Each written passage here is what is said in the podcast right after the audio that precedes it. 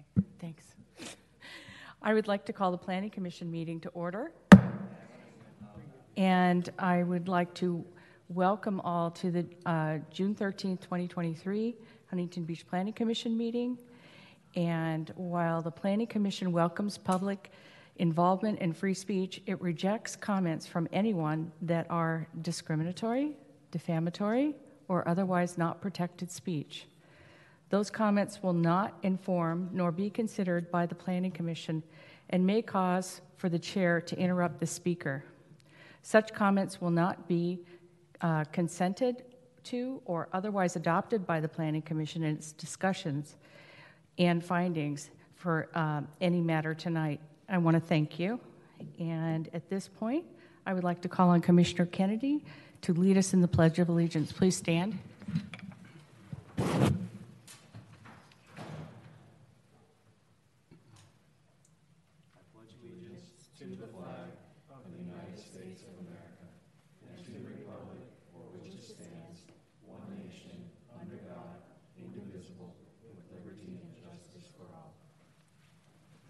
Thank you.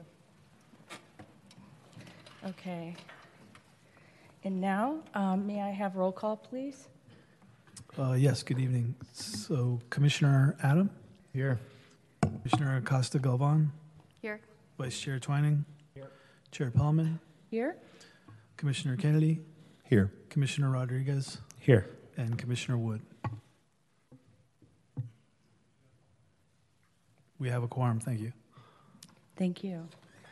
Chair Pellman, before we begin, can I just make a brief comment? Sure, absolutely. So I think most of you know um, I've accepted a position in the city of Orange as their new city attorney.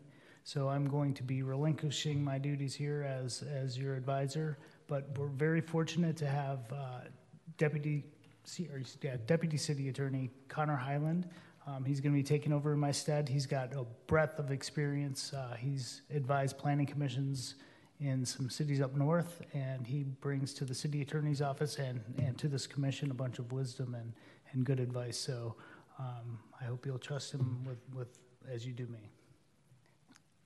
Thank you. I, I want you to know on behalf of the Planning Commission that we're going to miss you, and very much so, because you've been very, very informative and answered questions and made us feel comfortable as a commission. So thank you and to you, Connor, Mr. Highland.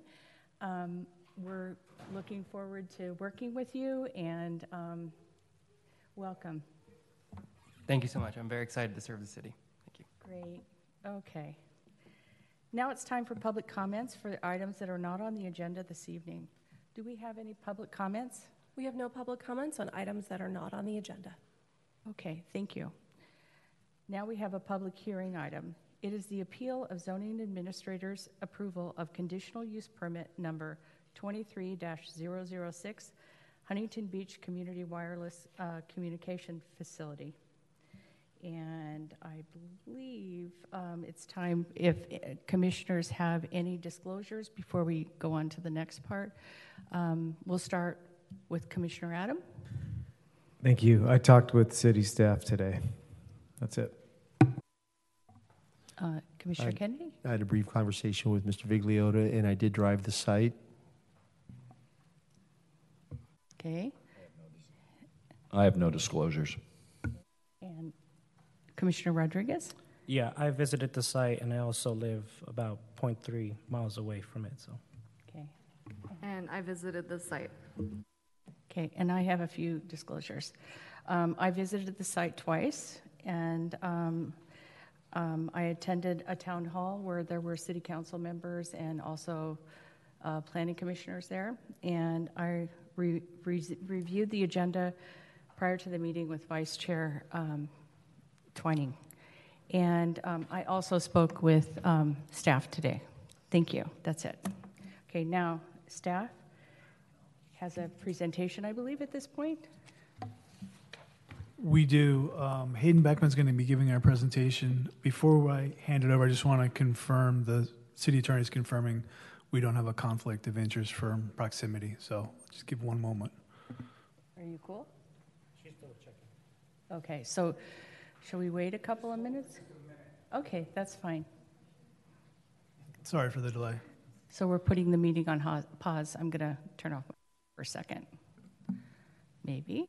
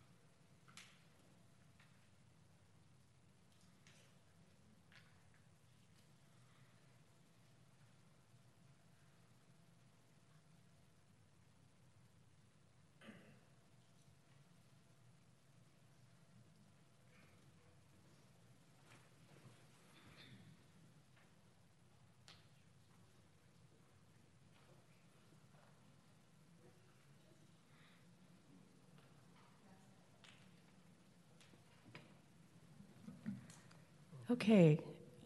I think we'll. Everything's cool? Okay. All right. At this point, staff has a presentation. Yes, thank you. Good evening, Honorable Chair and fellow commissioners. Uh, my name is Hayden Beckman, Senior Planner, and I'm the project planner for this request. The proposed project before the Commission tonight is a request to construct a new freestanding mono broadleaf wireless communication facility at an overall height of 60 feet on a commercial property that's currently occupied by a church. The installation, the installation would include a four sector array of four, pan, uh, four panel antennas each that utilizes stealth design by disguising the new wireless facility within the branches of a faux broadleaf tree. On April 13th, the Design Review Board reviews, reviewed the proposed project and recommended approval as proposed to the zoning administrator. Subsequently, at an April 19th, 2023 public hearing, the subject conditional use permit was uh, considered by the zoning administrator and approved with conditions. Following approval of the project, a 10 day appeal period began, during which an appeal was filed by an adjacent property owner, Christina Price, which triggered a new de novo public hearing before the Planning Commission. In a de novo public hearing scenario, the Planning Commission reviews the appeal uh, as a new matter. The Commission may make an independent decision based on information prov- provided at the zoning admin- excuse me, at the zoning administrator's action as well as information presented to you tonight. Our staff report and presentation primarily focus on the issues raised in the appellant's letter. However, as the PC is aware, a number of correspondence has been received since the agenda was published, and that correspondence has been reviewed by staff prior to this public hearing. The subject property is located at 8101 Slater Avenue. This is on the north side of Slater, Slater uh, due east of Beach Boulevard. Uh, as I mentioned earlier, currently the Huntington Beach Community Church is the existing site. It is currently zoned CO, which is the commercial office zoning designation, and the general plan designation is CG, which is commercial general. The surrounding uses to the north and east in yellow are single family residential. To the south, across Slater, is residential medium high density, and to the, uh, to the west is a commercial general property. Here's a picture of the proposed site plan. Uh, it is depicted with Slater Avenue along the southern frontage. This is the proposed, the proposed location of the freestanding monopole facility would be within an existing landscaped area within the parking lot. And in the northwest corner of the site, depicted here in blue, is an above ground enclosure that would contain the ancillary equipment that supports the operation of, of a new facility. Here's an elevation view of the proposed wireless facility. The maximum overall height is 60 feet to the highest branches of the faux tree. Shrouded behind the branches, the panel antennas, as depicted here in yellow, would measure 55 feet high. This is one of three photo simulations that was provided by the applicant. This is a view looking north across Slater Avenue. On the left is a picture showing the existing conditions, and on the right is the proposed condition upon installation of the facility. Apologize, the screen is a bit dim. Uh, in this photo simulation, this is a view looking west across Markin Lane. This is to the east of the subject site. Again, on the left, the, uh, the picture shows the existing conditions, and on the right uh, is the proposed condition upon installation of the facility. And this photo simulation provides a view looking south from Windy Sand Circle. This is again looking south in the direction of Slater Avenue. On the left is the existing condition, and on the right is a proposed condition upon installation of the facility. In the Huntington Beach Zoning and Subdivision Ordinance, communication facilities, uh, as wireless communication facilities are currently classified, are allowed uses in commercial districts. We do have a separate section that treats uh, development standards and review processes for wireless communication facilities. And uh, contained in there, both design review and a conditional use permit are required for any new ground or utility mounted facility. There are also exceptions to height limits that apply to the proposed project. Wireless communication facilities are allowed by right to exceed the maximum height of their zoning district by 10 feet. And in addition, the zoning administrator may approve greater height upon approval of a conditional use permit. The proposed project is, again, a new 60 foot ground mounted wireless facility as triggered by the CUP. And the proposed facility and its ancillary equipment enclosure currently comply with the development standards. The project complies with the commercial office standards for setbacks, parking, landscape, and all other applicable requirements. The facility utilizes stealth design techniques, meaning that the pole, the antenna, and support equipment are disguised as a mature broadleaf tree. And overall, the proposed project is also consistent with the goals and policies of the general plan. In the appellant's letter uh, filed with the appeal request, the, the appellant makes four primary arguments. First, that, the wireless, that wireless facilities should not be sited on commercial property as it does not align with the general plan or ordinances or, or wireless policy. As discussed in the staff report, the Huntington Beach Zoning and Subdivision Ordinance permits wireless facilities on commercial and industrial properties upon approval of a CUP and encourages co locating facilities when feasible and utilizing stealth techniques to screen facilities from view. As proposed, the facility would resemble a mature broadleaf tree to make it compatible with existing on site landscaping and surrounding uses, and as such is consistent with general plan policies and objectives. The second argument cited in the appeal is that the project should not have been approved without due process verifying the applicant submitted burden of proof statements or sole justification for validity beyond reception of the application. When filed, the applicant provided zoning justification letter that included project objectives and identified an alternative site analysis and site justification, which complies with submittal requirements. The project was approved by the zoning administrator at a duly noticed public hearing following the administrative review process. The appellant's third argument, excuse me, cites the project's potential to impact property values and rental incomes of surrounding properties. As outlined in the Huntington Beach Zoning and Subdivision Ordinance, the city's purview over applications for new wireless facilities is tied only to the aesthetics of the proposed facility. The city cannot make a determination on such applications based in part on potential economic impacts. Finally, the appellant argues that the approval will impact resale capability and rental marketability of homes near cell towers for the three surrounding residential areas. As previously indicated, the city's design standards and stealth techniques are intended to minimize impacts to surrounding properties, and no property specific economic analysis has been provided that, uh, to the city by either the applicant or the appellant. The city is currently unaware of any reported impacts associated with existing wireless facilities that are approved and located throughout the city. For purposes of illustrating the intent of code requirements for stealth design techniques, um, we are providing just a comparison here. On the left is a uh, applicant provided photo simulation. Again, this is the view looking south towards Slater from Windy Sand Circle. Uh, and uh, the, the, project, the property on the right is current conditions at Huntington Beach High School, where multiple freestanding monopole facilities exist on the same site that contain no stealth design techniques or compatibility features that would allow for it to blend into the surrounding area. As such, in placing a proposed facility adjacent to other mature broadleaf trees on the property and adjacent properties, The faux tree design is compatible with the surrounding area. At this time, staff recommends that the Planning Commission vote to deny the appeal and approve conditional use permit 23006 with suggested findings and conditions of approval. And staff are available for any questions from the commission. That concludes my staff report. Thank you. Um, okay, so, thank you. Um, commissioners, do you have any questions at this time? And, let's see, I gotta put my little thingy up here. Okay. Commissioner Kennedy. Thank you, Chair Pellman. So I have some questions here. Uh, On the conditional use permit, uh, where you've just noted, uh, thank you for that, that uh, the limit's 40 feet uh, with the ability to extend 10 feet. So I'm just wondering why staff thought it was okay to go ahead and go to 60 feet? Why not just leave it at 40 plus 10, if, you- if so approved? Uh, As you indicated, Commissioner Kennedy, 50 feet is the by right allowable height, and the request for 60 feet is from, from the applicant. Um, And so, as I indicated, the zoning administrator and by, by appeal, the planning commission can permit additional height. I can't speak to, you know, the technical reasons behind it, but this is a, uh, a fairly standard approach where the applicants for these facilities identify the necessary height for their operation. Okay.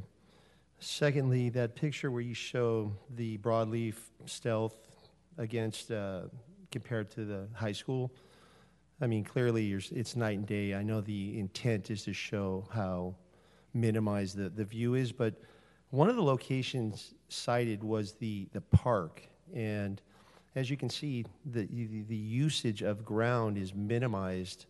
Why would a park not be a better use for, I mean, just a, a portion of the park? It's a large swath of land, and frankly, it just seems more logical to take up a corner of that.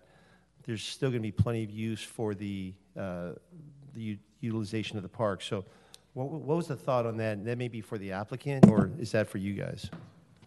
Uh, Is there a specific part that, that you're referencing? Well, yeah, it was one of the locations. It's, uh, it was a long piece. It was adjacent to Newland and Slater. It was one of the 11 sites that was, that was uh, identified. And the, the reason they said in, in the footnote was they didn't want to take up park space. And I thought, you know, that's the, So Commissioner, if I can jump in and answer that question, we, we generally wouldn't allow, depending on the size of the, of the uh, tower and the cost, something, to- something to be built on city park property because of Measure C. Okay. All right. Um, And then uh, a- a- another thing that um, seems to be minimized by the applicant is the belief that there is not going to be any economic uh, damage to the residential area. And uh, I, I, I read all the documents. I did not see them provide a report substantiating that. And I also didn't see necessarily a report identifying that. But I can tell you uh, firsthand that uh, common sense is going to tell you that nobody wants that in their backyard. So for the applicant to say, not the appellate, the applicant to say, there, there's, there's no cause for a worry about economic uh, uh, damage. Just ask yourself this question Would you like that in your backyard? I mean, that's just how I look at it personally. I'd just like to hear somebody tell me why they think that they can justify that statement. Commissioner, if I could just jump in, I think some of this stuff is better left once Yeah. we open the public hearing. enough. And, and hear from, hear from folks and close the public hearing. And Okay, yeah, I, am not sure where these questions lie, so I want to get them out there to avoid having missed my opportunity. We'll have another chance. Fair enough. I got a lot of questions. Thank you, Commissioner Kennedy. Um, Commissioner Adam. This may fall into the latter category, but the basis of appeal highlighted four concerns, Hayden, but I didn't see health risk in any of those concerns. It was all other reasons, but all of the public comment appears to be health risk related. I'm just trying to understand how the appeal, is that because of the appeal form only allows for certain categories, or is it just a disconnect? Uh, The, the appeal form doesn't, discount any particular category, but staff had to be responsive to what was submitted at the time of the close of the appeal period. So I did provide that disclaimer, and as you pointed out, subsequently we received a lot more information. Um, so it's not to exclude any one particular argument, it's just what we received materially. Okay, thank you.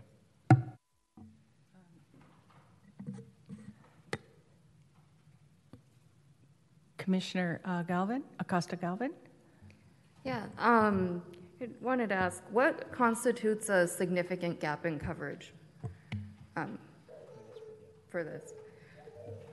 Uh, I would actually defer to uh, the applicant in that particular case to, to properly identify that. Okay, I'll, I'll ask later. then. Um, and then, are we, as the commission, are we allowed to consider health, health impacts in our, in our decision making? Uh, no. Okay. Yeah, um, I can give a little bit more to that. Uh, the city can't deny an application or consider health impacts on proposed sites under current federal law. Um, if the radio emissions meet FCC standards, then that's what we have to accept. Thank you. Okay, and um, I think we're through. I, I have a couple of questions. Oh, okay. Just Commissioner Rodriguez. sorry. Yes. Just one question, uh, Mr. Hayden. Thank you so much for the presentation. I just saw on the last slide it says um, uh, that staff recommends denial, but on our agenda it says recommends approval. Could you sort of jump back and forth uh, where that change happened? Yeah, I apologize, I apologize for any confusion. Uh, the request before the commission is to consider an appeal. And so, in, in your action, if you were to deny the appeal, then the zoning administrator's approval would stand. So, Okay. it's, I think it's just a matter of wording. Wording. Okay, perfect. I just wanted to, to verify that. Thank you. And I, uh, there's no other commissioners except for myself that has questions, I believe, at this point, right? Okay.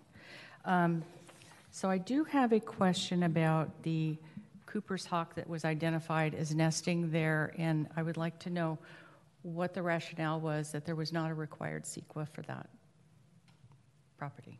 So I can, I can touch briefly on the exemption that the city is identifying and recommending to the commission to recognize.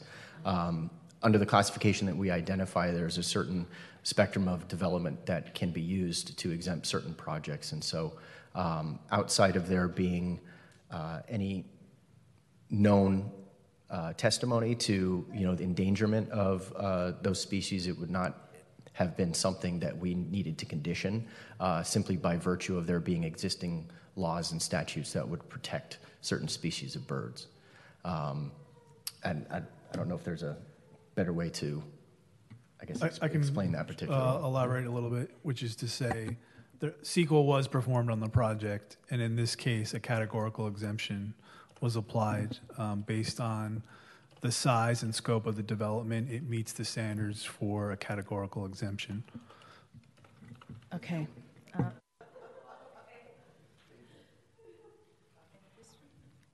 At this point, um, I think all the commissioner, oh, wait, Commissioner Kennedy. Oh.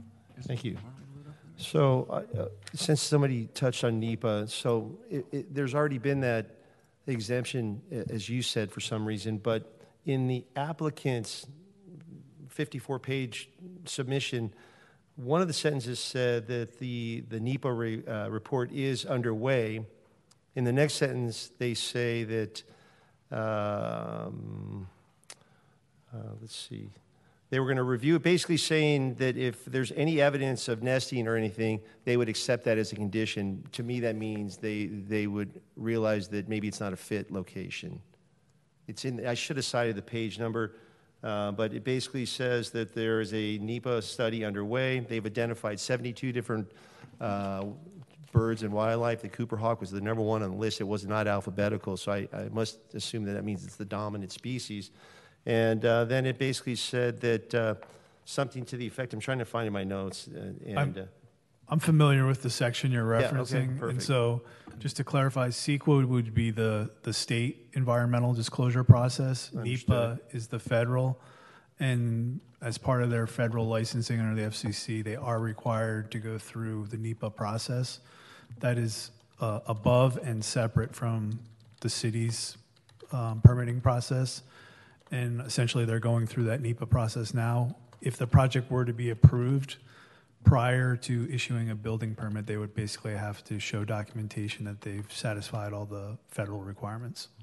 Wouldn't it be prudent to finish the study first uh, and then convene to approve, as opposed to approve or deny and then find, let's say hypothetically it gets approved, and then there is uh, cause to now deny it because the study's been concluded and there's evidence of, uh, you know, uh, hurting the birds or whatever the case may be.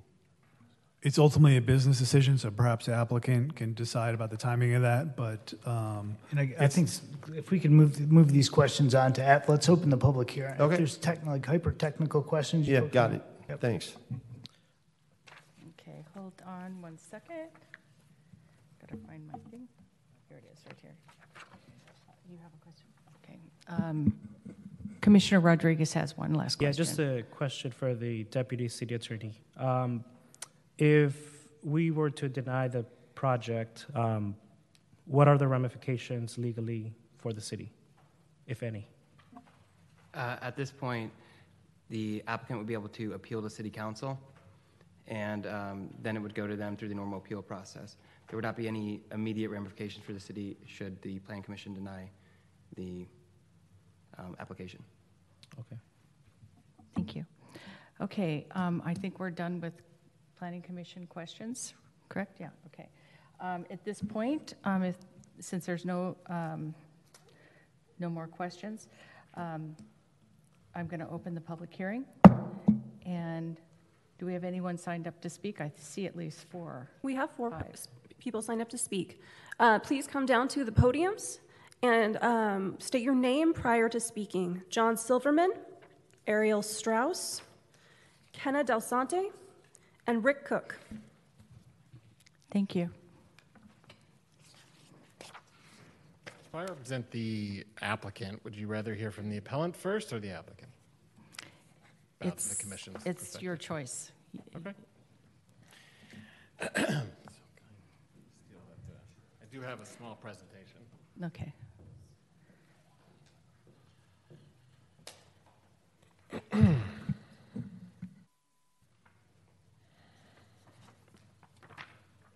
And I will go fast through this uh, because some of the material was already covered by the staffs.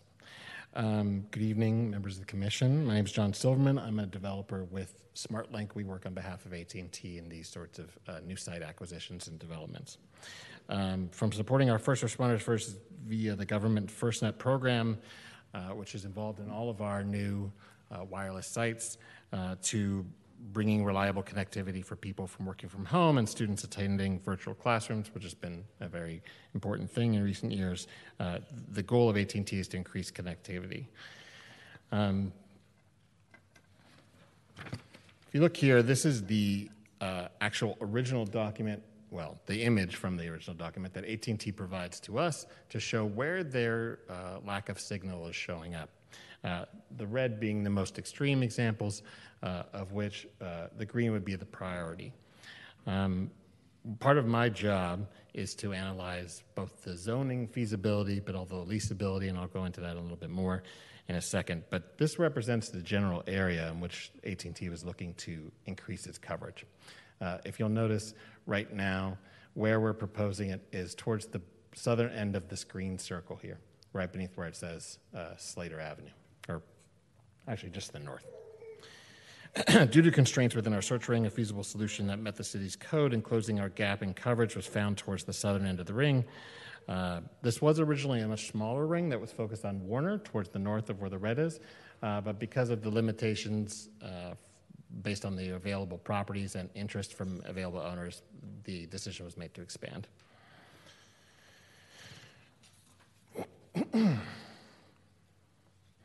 Uh, so it's a bit cheesy, but we focus on five ables when we're dealing with uh, any new site uh, availability. Uh, we're looking at whether or not it's zonable, specifically whether or not it meets the city codes, uh, and also to research what the ordinances and zoning maps would allow for based on the established law. We also specifically, and it is always important, to find a willing landlord that's just leasable. Specifically a landlord that is interested in uh, dealing with a project like this and a landlord who is interested in a long-term lease. For example, if a lease would only be a couple of years, that really wouldn't serve the project's goals. Uh, RF engineerable uh, is basically the point of whether or not it, it hits the objectives of the specific uh, RF engineers in charge of the project, which is dictated by the RF engineers in, in charge of the entire new site development project. Uh, whether or not it's constructible here, that's not really an issue. Sometimes it's more of an issue with remote sites, whether or not it's accessible, etc. Um, this site is eminently constructible. Um, and whether or not it uh, fits the regulatory commissions that both from the city, from the state, and obviously, as with all sites, meeting the federal guidelines by FCC, which includes NEPA. we have two pillars of zoning. Uh, whether or not it is, this represents a significant gap in coverage, uh, least, at least visually obtrusive means. A significant gap or coverage is basically showing through the justification maps that we wrote that the uh, ability for service within buildings, not without, but within, is significantly decreased. Um, this is the zoning map. This represents the area in which we are doing. We don't need to cover that all again. The staff already did so. Um, these were the uh, photo simulations, which yeah, I know the appellant uh, did bring up uh, a question of whether or not they were to scale. Uh, let me explain how these photo simulations typically work. They are based on ph- photography that are taken on, at the site from nearby streets, and then the renderings are made based on the drawings, uh, which staff already shared with you. Um, these are to scale. They absolutely represent the height that will be presented. But simulations is basically all we can do at this point because it has not been constructed. So these are the different sites which we just did. Um, these are the alternative sites, and these were the 11 that was brought up, so I can answer any questions about that. Um, specifically, these are all the different sites that were considered. Uh, Westmont Park, I potentially was the one that was asked about, which is outside the search area, meaning it would not address the issues, uh, the objectives of the RF, so it would not address the drop in service. Um, some of these slides, I'm sorry, some of these sites would be an empty car lot on beach. Um, unfortunately, owners did not show interest. Uh, a first impression full service sign shop, which is on beach as well, again did not show interest. And from my driving past it, it looks like that property might be shut down. So I'm not sure what's going on there. Uh, AT and, and A, American Tax Accounting Services, which is 17479 Beach Boulevard. Again, the owners did not show interest. The same is true of the CVS um, at 16961. Um,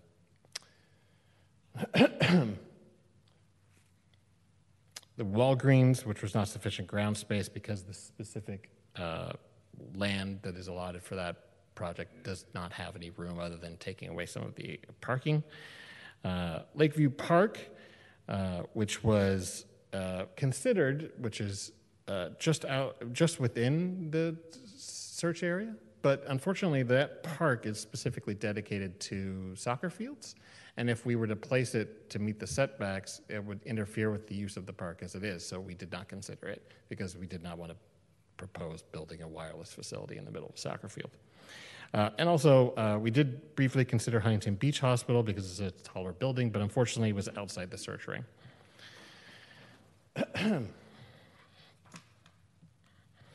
Uh, AT&T developed this search ring and all of them to identify an area which a new wireless telecommunication, telecommunications facility needs to be located close to its significant gap in coverage. AT&T searched for but did not find any viable co-location opportunities. I know the appellant brought up that we would have to require to show that there was any uh, nearby existing sites within a thousand feet. Uh, there is not one, and staff did do a double check and look to see whether or not any entitlements have been done within a thousand feet, and was not true. So uh, we did not have any co-location opportunities. Uh, because the vast majority of the search area and beyond consists of residential, uh, we did not consider any of the residential uh, pieces, both because it would clash with the general plan, but also because typically those are not, you know, the sorts of projects that we would project. Uh, propagation of the site plots are based on a current Atoll design tool, project tool, that shows the preferred design of the network coverage. Uh, those are specifically shown, that's where the data comes from in the justification uh, propagation maps that were provided to the council. Um, the propagation reference in this package is based on proposed LTE coverage. So basically, it shows there is a slide that shows the current status of our contain our coverage. Uh, gray would be essentially insufficient if you were inside a building. Yellow would be uh, only sufficient within a uh, outdoors, uh, and green would be sufficient indoors, outdoors, or even within a vehicle.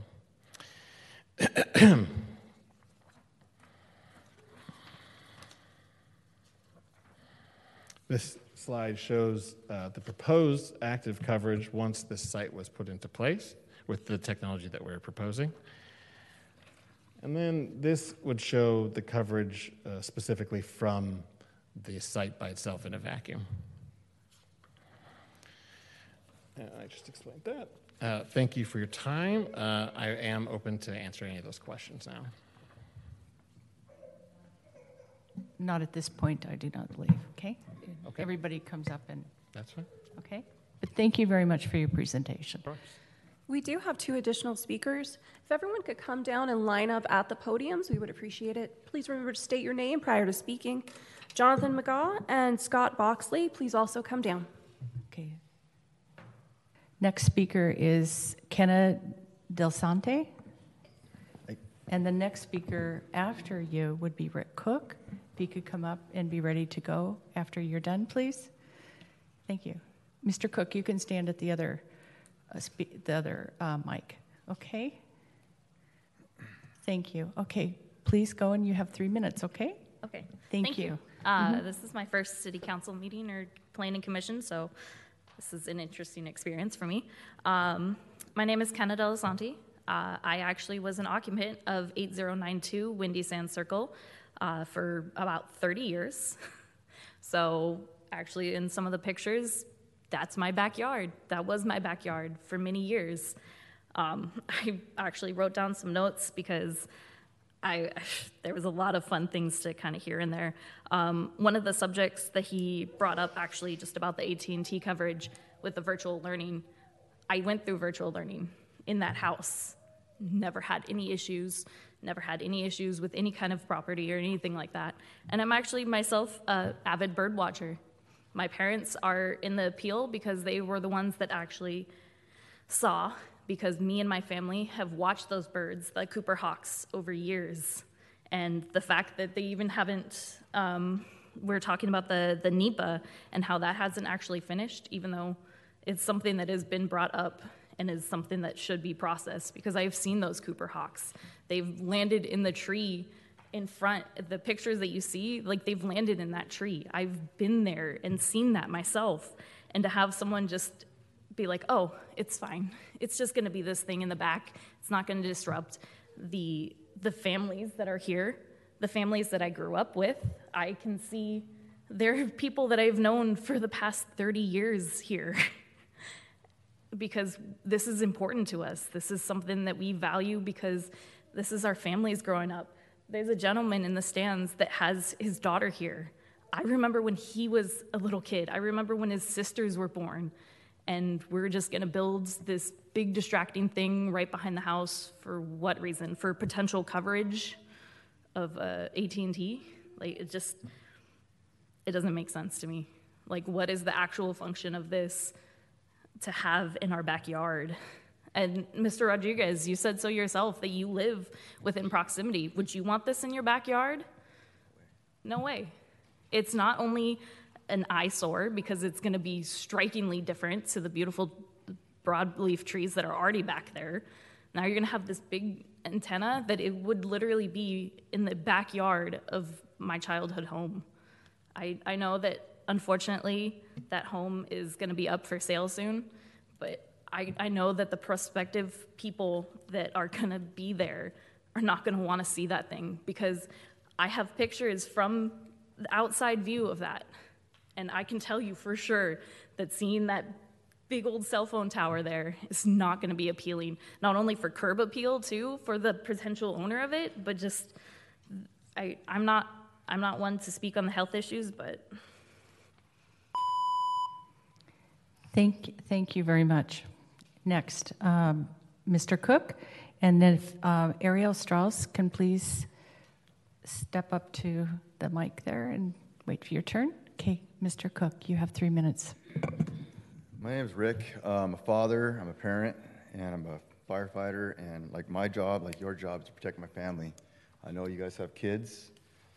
Mr. Rodriguez, I know you run the, the youth soccer program. Ms. Pellman, I know you're a nurse, uh, pediatrician. Your husband's a pediatrician. It's all about kids. There's a school right down the street. And God we trust. God is about families. It's about protection of families.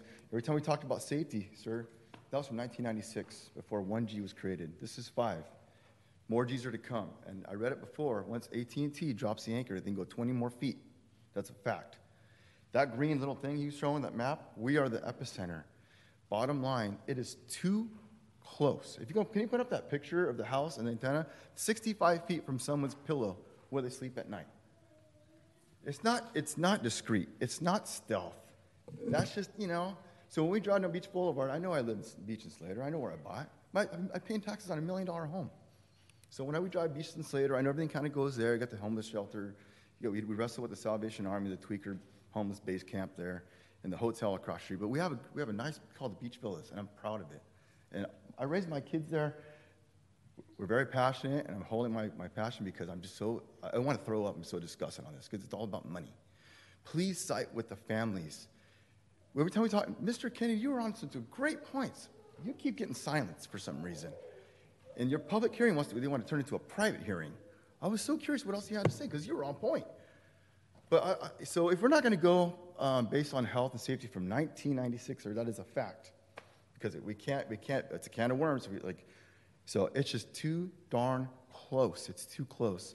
Yes, there is a Cooper's hawk, and all of a sudden there is a, it's um, exempt. All of a sudden, blah blah blah. And, and if the and if the applicant wants to do it then or now, why does he get the choice? Why do you get to speak for seven minutes?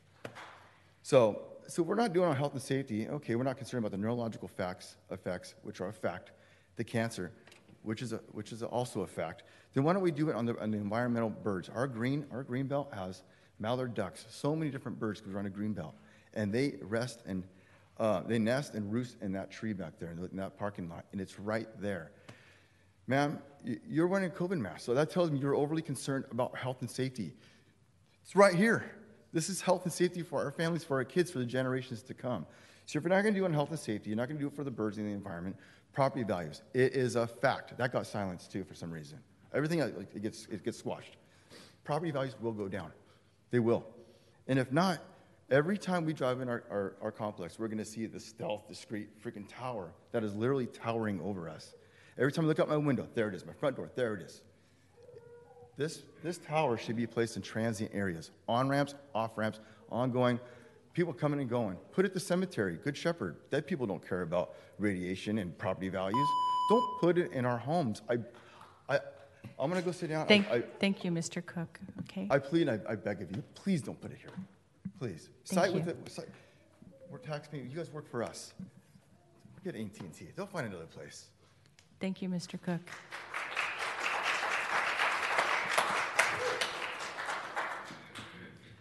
Mr. Strauss, and then the next speaker, just a second, Mr. Strauss. If Scott Boxley could come, please, up to the mic. Want me? Uh, up to the mic. You'll be next. Welcome. okay. Uh, thank you, Mr. Strauss, for waiting a second. Okay, please Absolutely. go. Thank you. My name is Ariel Strauss. I'm an attorney at Greenfire Law representing the appellant. And I do appreciate that you afforded additional time for the applicant. I think it's entirely appropriate that you hear and have a complete record from the applicant who has a strong interest and also from the appellant who paid the fee and, and took the initiative to decide that there's a, a reason that this site is not appropriate in this location. So I'd appreciate some additional time and also the opportunity to answer questions later. There are many points, but I think I'll start with what's for me most shocking, and I'll go to the staff report. That's on pages four and five. And there's a statement there, and I'll quote, that the city, quote, cannot make a determination on the application for a new wireless facility is based in any part on the potential for impacts to property values. Then on page five, it continues, quote, as discussed above, economic impacts are not considered a standard of review for wireless facility applications, end quote.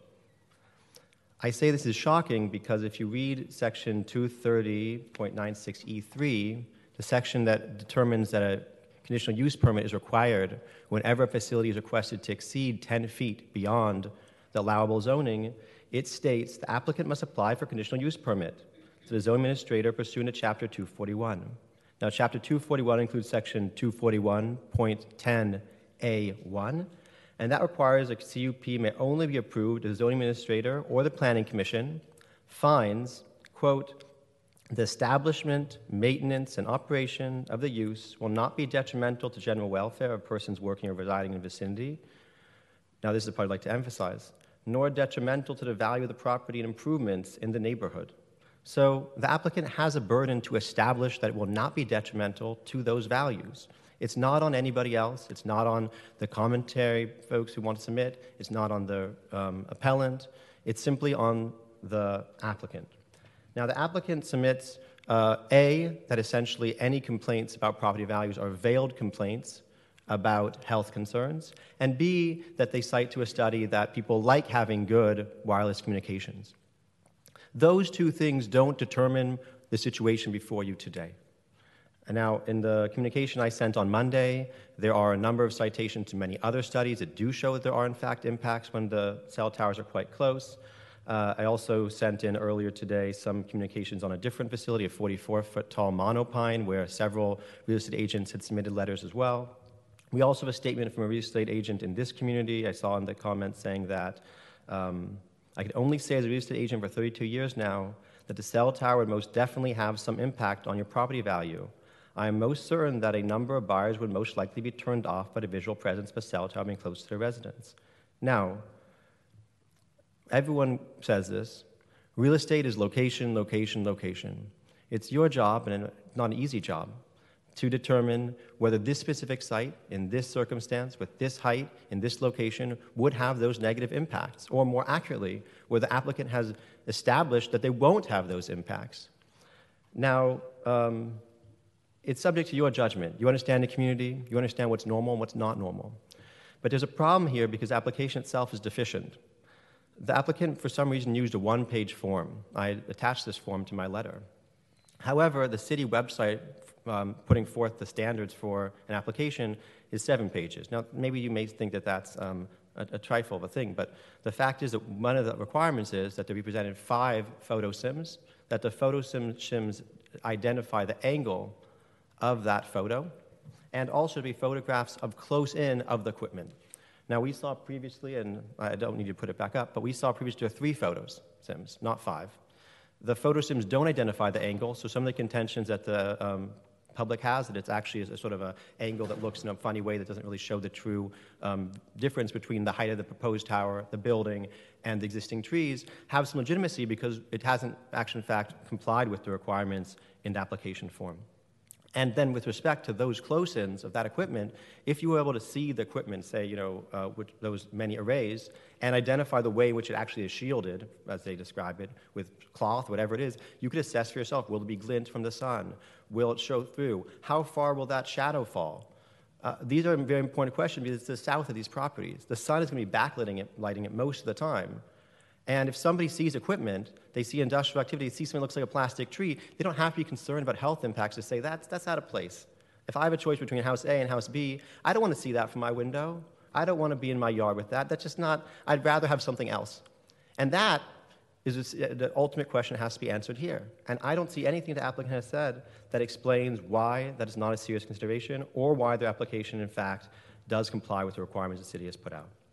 Now, in the ordinance, there's another element that's also quite seriously missing, which is a requirement to co locate when it is feasible. There has to be a search of 1,000 feet around, identify all antennas. Um, unfortunately, the, what we received and what we've seen today, and also in the um, administrative record before you, is just identification of macro towers by AT&T. That's plainly not all towers. Under federal regulations, there's an entitlement to raise a macro tower by 20 feet and also expand it by 20 feet, regardless of the zoning in that area. There also is an entitlement of an applicant to increase a small cell by 10 feet or 10%. So there are ways to expand these other sites, and a search ring is not a fixed thing. A search ring is predicated on the strength of antenna, the nature of the antenna, the height of the pole, the intervening terrain, the angle of, of that actual antenna itself, and the way in which it is, is it is uh, programmed. These questions are not explained in any way by the applicant's materials. But most fundamentally, that map does not exist. It's not in the record. And without it being in the record, there's no explanation for what would happen had the applicant tried to put it on a Verizon pole, for instance, or a T Mobile pole. Because these different um, these carriers do, in fact, have um, agreements between each other to allow that type of thing to happen, and they're entitled under federal law to do it despite whatever the public might think or the commission might think. So, when it comes to the question of whether something is an effective prohibition, the applicant is not entitled to put in whatever they want. They're not entitled to have the exact coverage they want.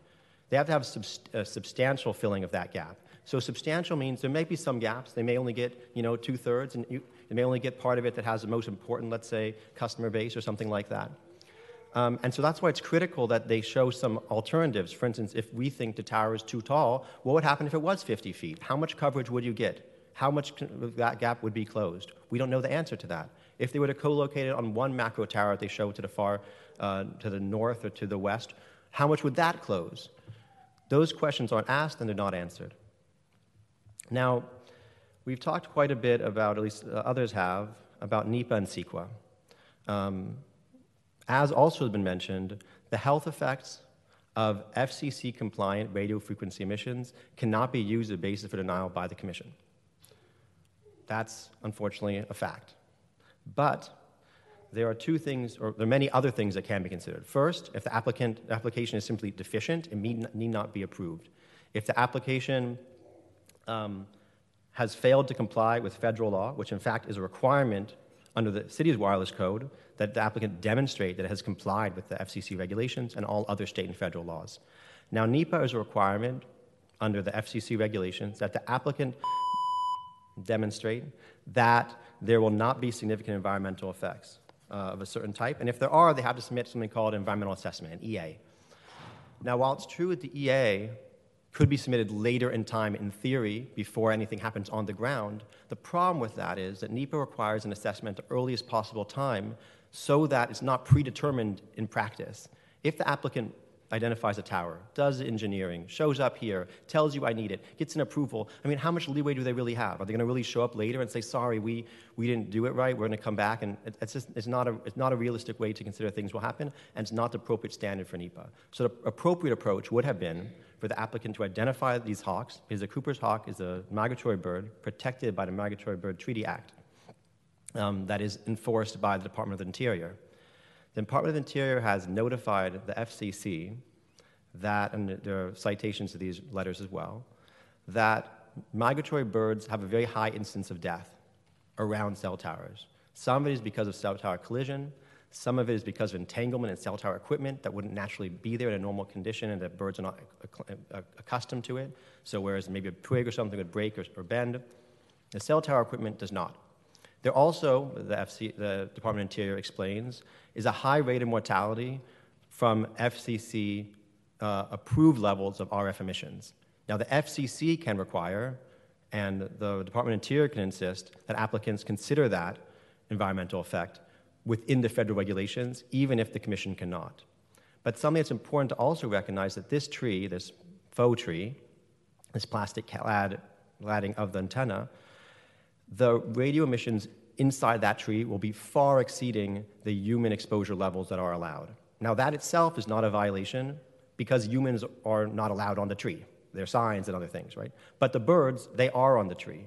So any consideration that that will have, that that will be harmful to these birds, is permissible because it's not within the FCC regulatory limits.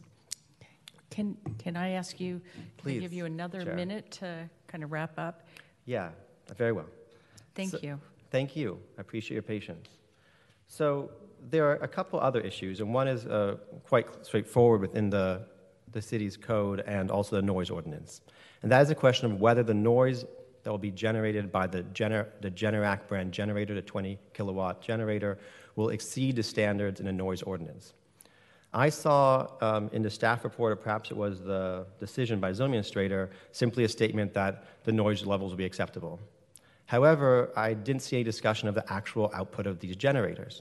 I did look, and it's included in my letter, um, a data sheet on this generator, or a, a, a Generac generator at, a, at the 20 kilowatt level. It's advertised as quiet, and it far exceeds at 23 feet the allowable levels that would be across the residence line. But the residence is the property line that is is only 10 feet away approximately. So that is a very serious issue that's simply not addressed whatsoever. It's also not restricted in any way by the FCC. Now, if I could just, obviously, then there are then the actual pollutant emissions from this diesel generator as well. Um, and those issues are to be considered under CEQA. Special noise impacts, special pollution impacts, those are not conventional impacts for what's known as a small facility. And I explained in my letter that the small facility exemption. Okay, I, I have to like cut it off at this point. Uh, I do object, but I also do accept your determination. I do feel, in the interest of a fair and full hearing, it's important that both the appellant and the applicant have the opportunity to present a proper record. And it's very hard to do that, as I'm sure you understand, in 10 to 12 minutes. Yeah. So I would appreciate another minute if you'd allow. One more minute, that's it. Thank you. Thank you, Chair. I also hope that you'll ask some questions and I'll be able to come back. But for now, I, I, I believe this, that the planning commissioners will. So. I hope so. Thank you. Mhm. Um, so, with respect to CEQA, um, the CEQA exemption that was applied for, or that was actually a- approved by the zoning administrator, is known as a small facilities exemption. Now, the small facilities exemption doesn't define what a small facility is, but in 2022 there was a case that I discussed also uh, in my in my letter, known as uh, St. Ignatius Neighborhood Association of the uh, County of San Francisco. And there they determined that the way you should determine whether something is small is by comparing it to other facilities in that area. So, for instance, a 90 foot tall light standard was not small and it was not exempt. Something that emits unusual uh, characteristics, and I, I believe Commissioner Kenny, sense, maybe perhaps that's what you're asking about the hawks, impacts to hawks, impacts to noise, impacts to uh, um, uh, pollutants from the diesel generator. Those are not conventional features of a small constructed site in this area. And so I think it's quite plain, actually, that this exemption does not apply, uh, both because of exceptional, uh, unusual circumstances and also because simply it is not a small structure within the meaning of CEQA. Now, if you were to apply CEQA, that would not be a denial of the project. That would per se, that would be uh, going through the process in an appropriate manner um, and would not Okay. implicate federal right. regulations. Thank you so much. Thank you. Thank you. Okay.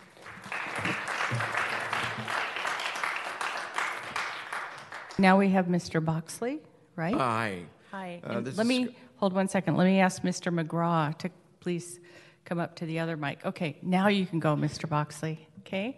That's what my first wife said. Okay. um, my blood pressure just went up um, immensely just listening to that gentleman with all the things that it, he said. I'm here because we're property owners. I lost a tenant because of the uh, towers going in. They sent uh, emails to you. that They would object to the uh, cell, tower. So there's a, there's a loss of income right there. I'm in the process of looking for a new tenant for that house at 808 One Windy Sand Circle. So you say there's no economical downside, huh? Two months now I've been in without a tenant. Can't find somebody that's suitable. Had a perfect tenant. Two two people that just were perfect. I mean, you can ask Rick at Spoke. He loved the tenants. I got a message from him today that they dropped off the keys f- finally for the house, and uh, Rick had already taken their trash cans in that they had put out.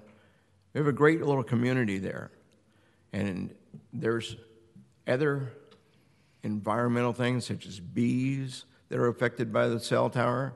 You remember when we brought got cell phones, you couldn't put them up to your head too long, you couldn't carry them in your pocket, you're going to go sterile, and all kinds of things. So things are not being talked about or looked at. There's other things that are, are wrong with this cell tower so close to people that understand, such as the school. I understand they've already beat you down on two of the sites that were going to go in a park next to Lakeview.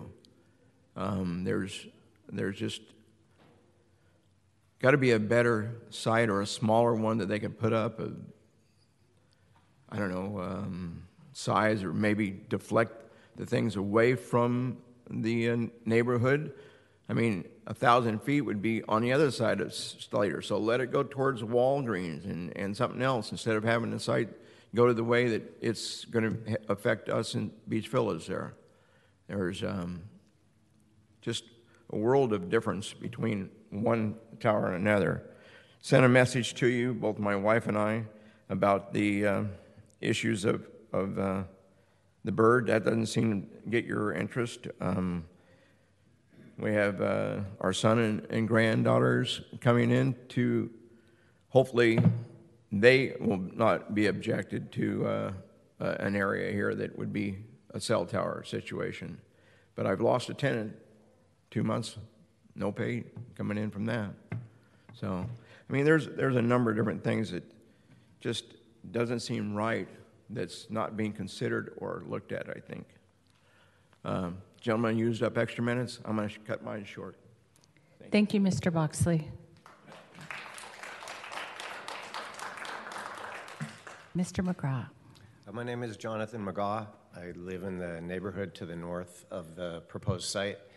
I've worked in the electric utility industry for better part of 37 years, so I understand regulations, requirements, siting, permitting, all the environmental elements that go into the issues that you and your staff and the community are dealing with. Um, I wasn't planning to speak tonight. I didn't come here to speak. Um, but one of the things that I've learned during my career is starting a project before all the studies are done, spending money at risk without knowing the, the outcome of the studies. Um, my recommendation would be uh, take the time to complete those studies before the Planning Commission approves moving forward with this. And in the meantime, while you have that time, some of these exceptions that you're being asked to approve, like the height of the tower, 60 feet versus your uh, requirement of no more than 40 plus 10, have the applicant do an, an assessment to look at what is the change in the coverage if the tower is lower. And then the other piece I would ask you to consider is, or your staff to consider, is of course, no one wants it in their backyard. I get it. I, I've lived that and breathed that for a long, long time. So, my recommendation would be at least take the time to understand for each of those different sites how many homes, how many people will be impacted by it. So, at least you can feel you've done your due diligence around minimizing the impact to everyone in the community. So that's what I wanted to say. I appreciate the opportunity to speak.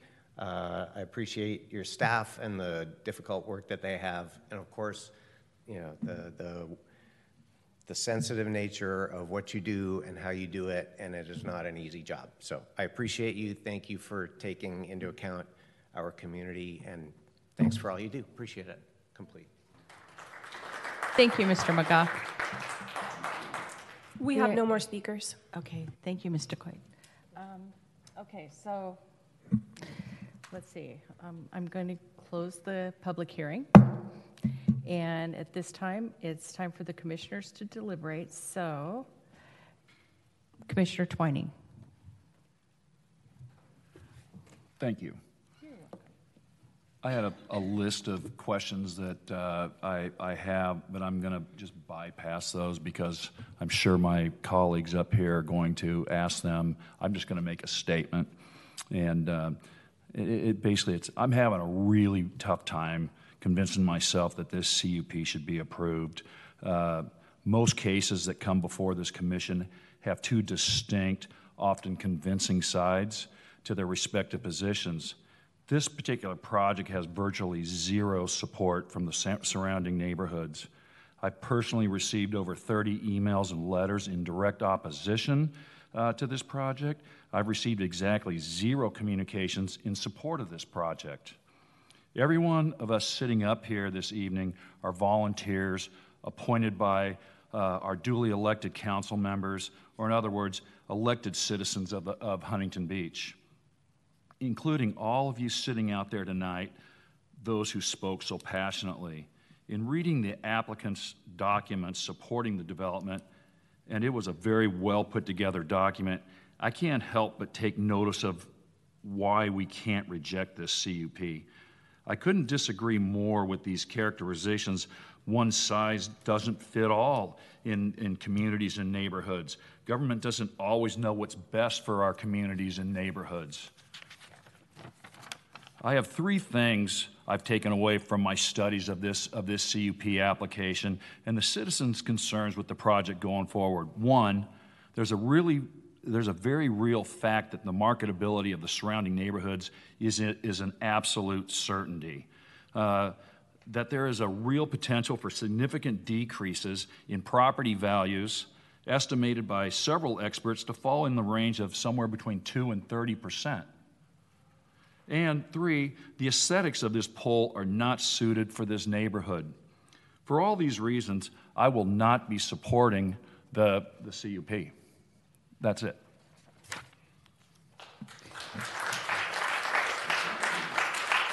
Thank you, Mr. Twining. Uh, Commissioner Rodriguez. Yeah, I have a question for Mr. Silverman, please. So there was uh, some discussions about the the report that wasn't finished. Um, I believe that's the NEPA That's right. report. Uh, how much time do you need to finish that report? Uh, So, just to be clear, the NEPA report is part of the federal guidelines, uh, and they are always completed prior to construction. Um, typically, what we would suggest is that they be on a condition of approval, specifically that prior to the issuance of any building permits, that we would have that study complete and that it would be sufficient under the federal guidelines. Thus, if we were to somehow fail those that evaluation, then we would not be issued. And AT&T is more than comfortable with that because they don't want to endanger any species. Uh, but typically, those studies are not done prior to commission uh, to zoning uh, in these projects that I've worked on before. They are started, uh, but the priority is to have them evaluated through the federal government once we are a little bit closer to construction.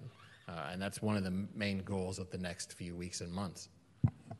so you said, uh, give me a date, uh, not a Uh, date, maybe time frame, two, I- three I don't know. months. I mean, sure, yeah, two or three months. But concerning the the planning, uh, there is a federally mandated you know shot clock that is to be considered.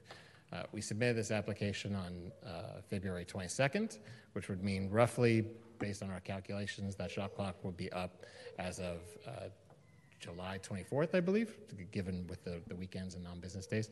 Uh, obviously, AT&T would be more than happy to enter into a tolling agreement, specifically uh, that the city would have a determination by a certain date and time that could go past that period. Um, specifically, if the city was to require that uh, environmental analysis under NEPA is be completed, then you know we would try to work with that. Uh, we're not trying to hide anything. It's done for literally every single project. Great. And then um, is that project paid for by you, the applicant, or Yes. by the city? No, it's it's from it's part of basic compliance with these projects for the federal guidelines. So even if they had not come up at all in these proceedings, they would still be accomplished on AT&T's dime. Yes. Okay. And then one more question. Um, I know there's concerns from some of the residents regarding uh, the generator, diesel generator. Uh, is there any alternative methods, sustainable methods that um, cell towers, in your experience, have used, such as batteries, um, uh, solar solar panels? Um, so, you know, in my experience, uh, solar panels are a possibility, but not without taking significantly more land. Uh, specifically, would be impacting the use of the church, uh, and typically they're not sufficient for maintaining, uh, especially with the kinds of shading that we're going to be getting in that area because of the significantly tall trees that line the property. Um, to be clear, the generator will not be running most of the time. Uh, it only runs every 46 weeks for a period of about 30 minutes to be tested to make sure it is still operation, and is only in operation um, for any extended periods during emergency loss of power, and to be shut off the minute the power is restored. Um, specifically about noise complaints and, and not a noise complaint, but the noise ordinance.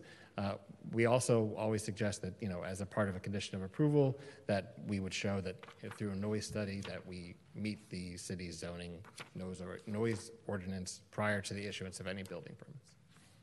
Okay. No questions. Thank you so much. I'll just stay here to be available. No further questions. Yeah. Uh, Commissioner Adam. Um, let's let, um, let, you know what? Can you hold off? I will let you come up at a later point, okay? I, I will ask a question so you can come up, okay? But I, I don't want to interf- influence the flow here. So thank you. Commissioner Adam. Thank you. So, Mr. Silverman, I noticed that on the three renderings, how how were those uh, view shots selected? Were they selected based on your guys' experience? Was it based on the community input? Uh, No, they were selected prior to the first hearing. Um, we by, typically by go- who? By by you guys? I'm just curious. Who specifically by the contractor who handles the renderings. Okay. Um, but we always ask that those contractors prioritize the streets that are nearby um, because it really would not impact beach. We did not include beach. Um, so we focused on Slater and the two residential streets above. Okay. And so To the north. when they're taken from just, um, I guess, just standing, right? Just just traditional standing. Yes.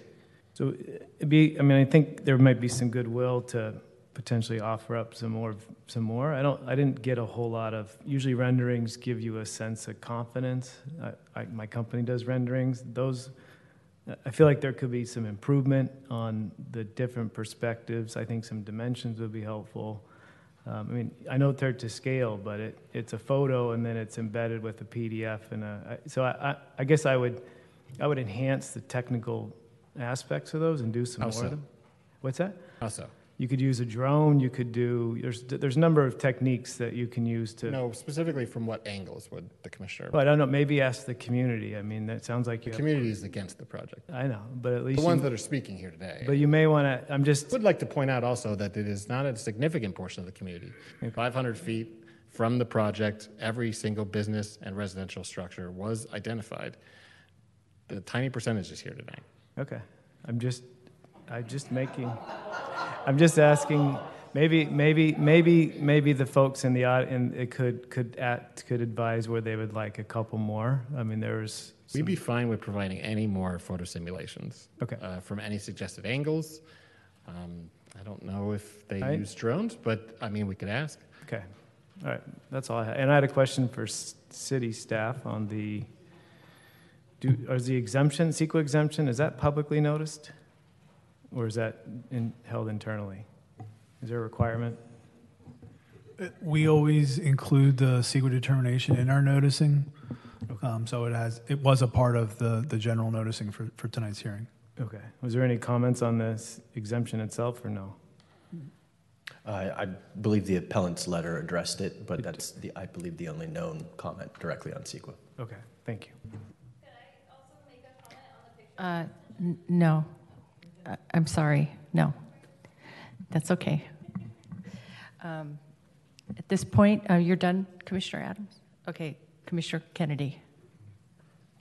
Thank you. Hello, Mr. Silverman. Hi. I've got a couple observations, a couple questions. So my first question is, is there a difference between a 4G LTE tower and a 5G tower?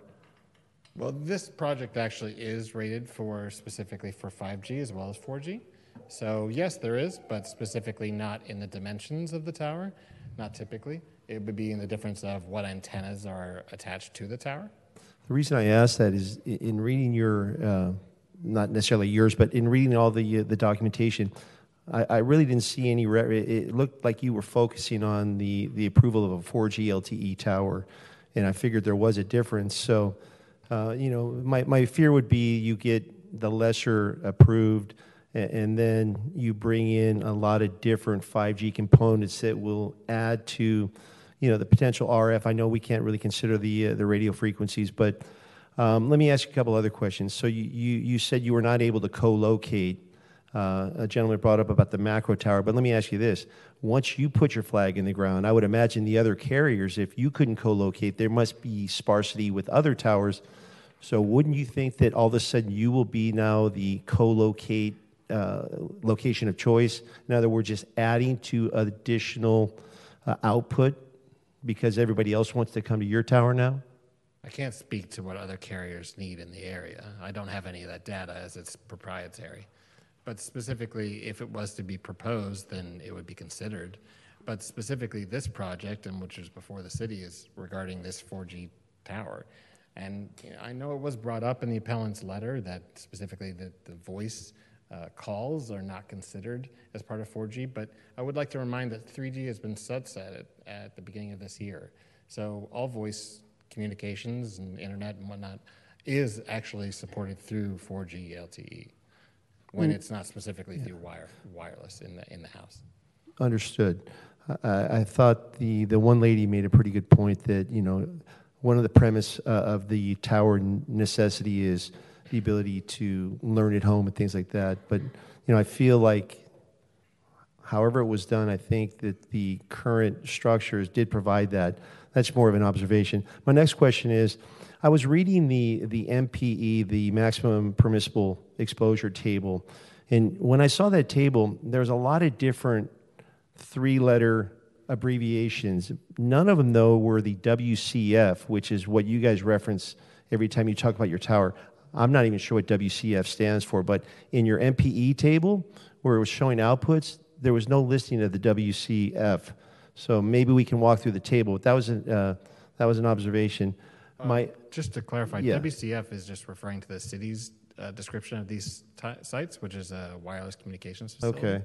Uh, so, it's not a technical term for okay. any of the equipment. Well, when I was looking through the legend of the uh, of the the table for MPE, I, I thought I would see it in there as, as you know synonymous to what we're talking about. So maybe I can go back and look at that table. Uh, beyond that, um, a, another thing that uh, kind of comes to mind is. Um, so you talk about 20 panels. If, if there was an approval, is that a finite number, or can you come back later and add additional panels? Not without further evaluation from the city, Evaluation or approval from a, a body? including approval. Okay, and who would, who would give that approval? Uh, we would have to go through the same process we're going through now. Is that factual? I mean, it would all be contingent on what's being requested, but yes, based on the hypothetical, additional would require additional review. We'd look at, we always look at it on a case-by-case basis when they submit. Right, but that's you. Does it come through planning, come through city council? Uh, city council is really a, a, a appeal body in this process. Uh, we go through the zoning, uh, wireless communication requirements, and it could start out at the zoning administrator. It could be directly to the planning commission. It would really depend on the scope of what they were proposing and how they were proposing to expand. Okay. Uh, Another thing, in your legend of the signage that would be uh, appended to the fence, it looks like you, you're, you're selecting or you've been mandated to use sign 2B, which basically states all, uh, all state warnings that this site may have RF remittance exceeding general population exposure limits. So I'm just wondering, why would that sign be placed on the fencing um, based on your documentation if there's no fear of RF?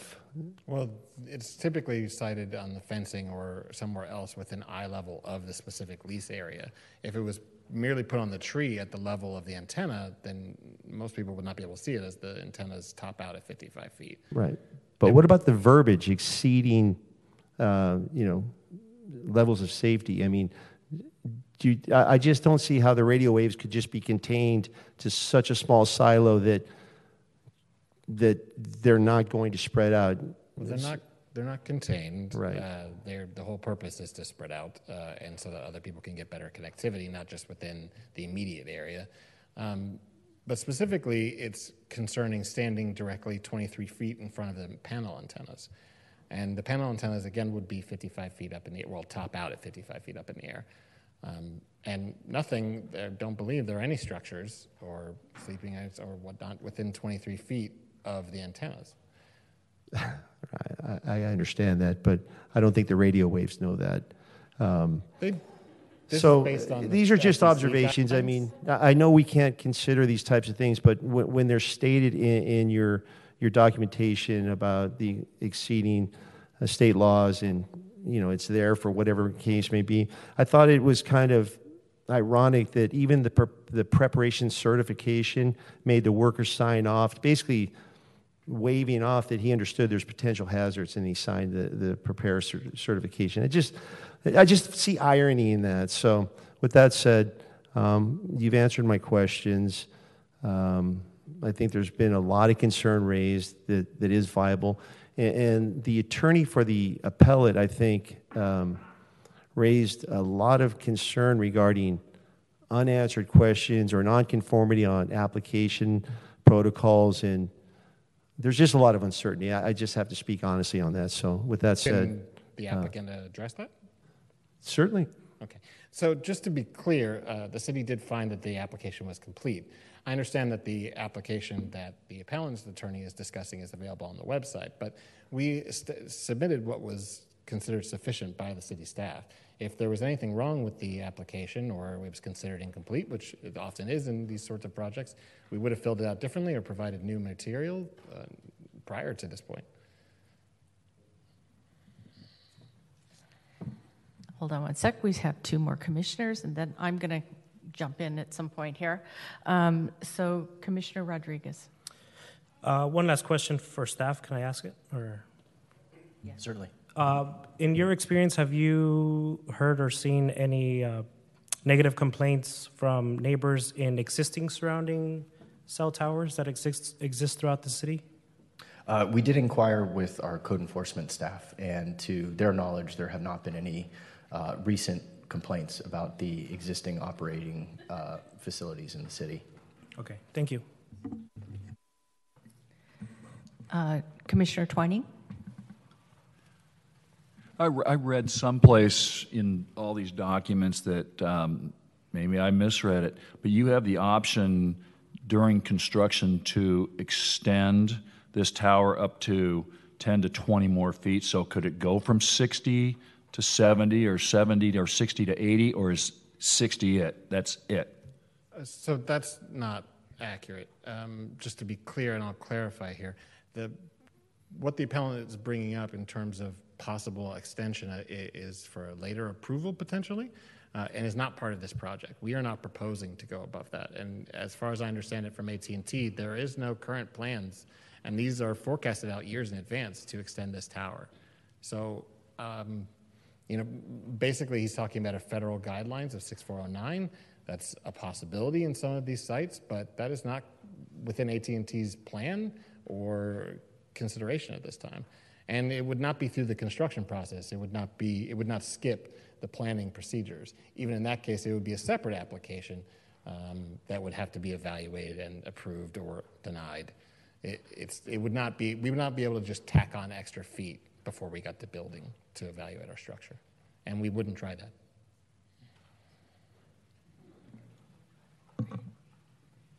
Thank you. Um, Commissioner Acosta Galvan.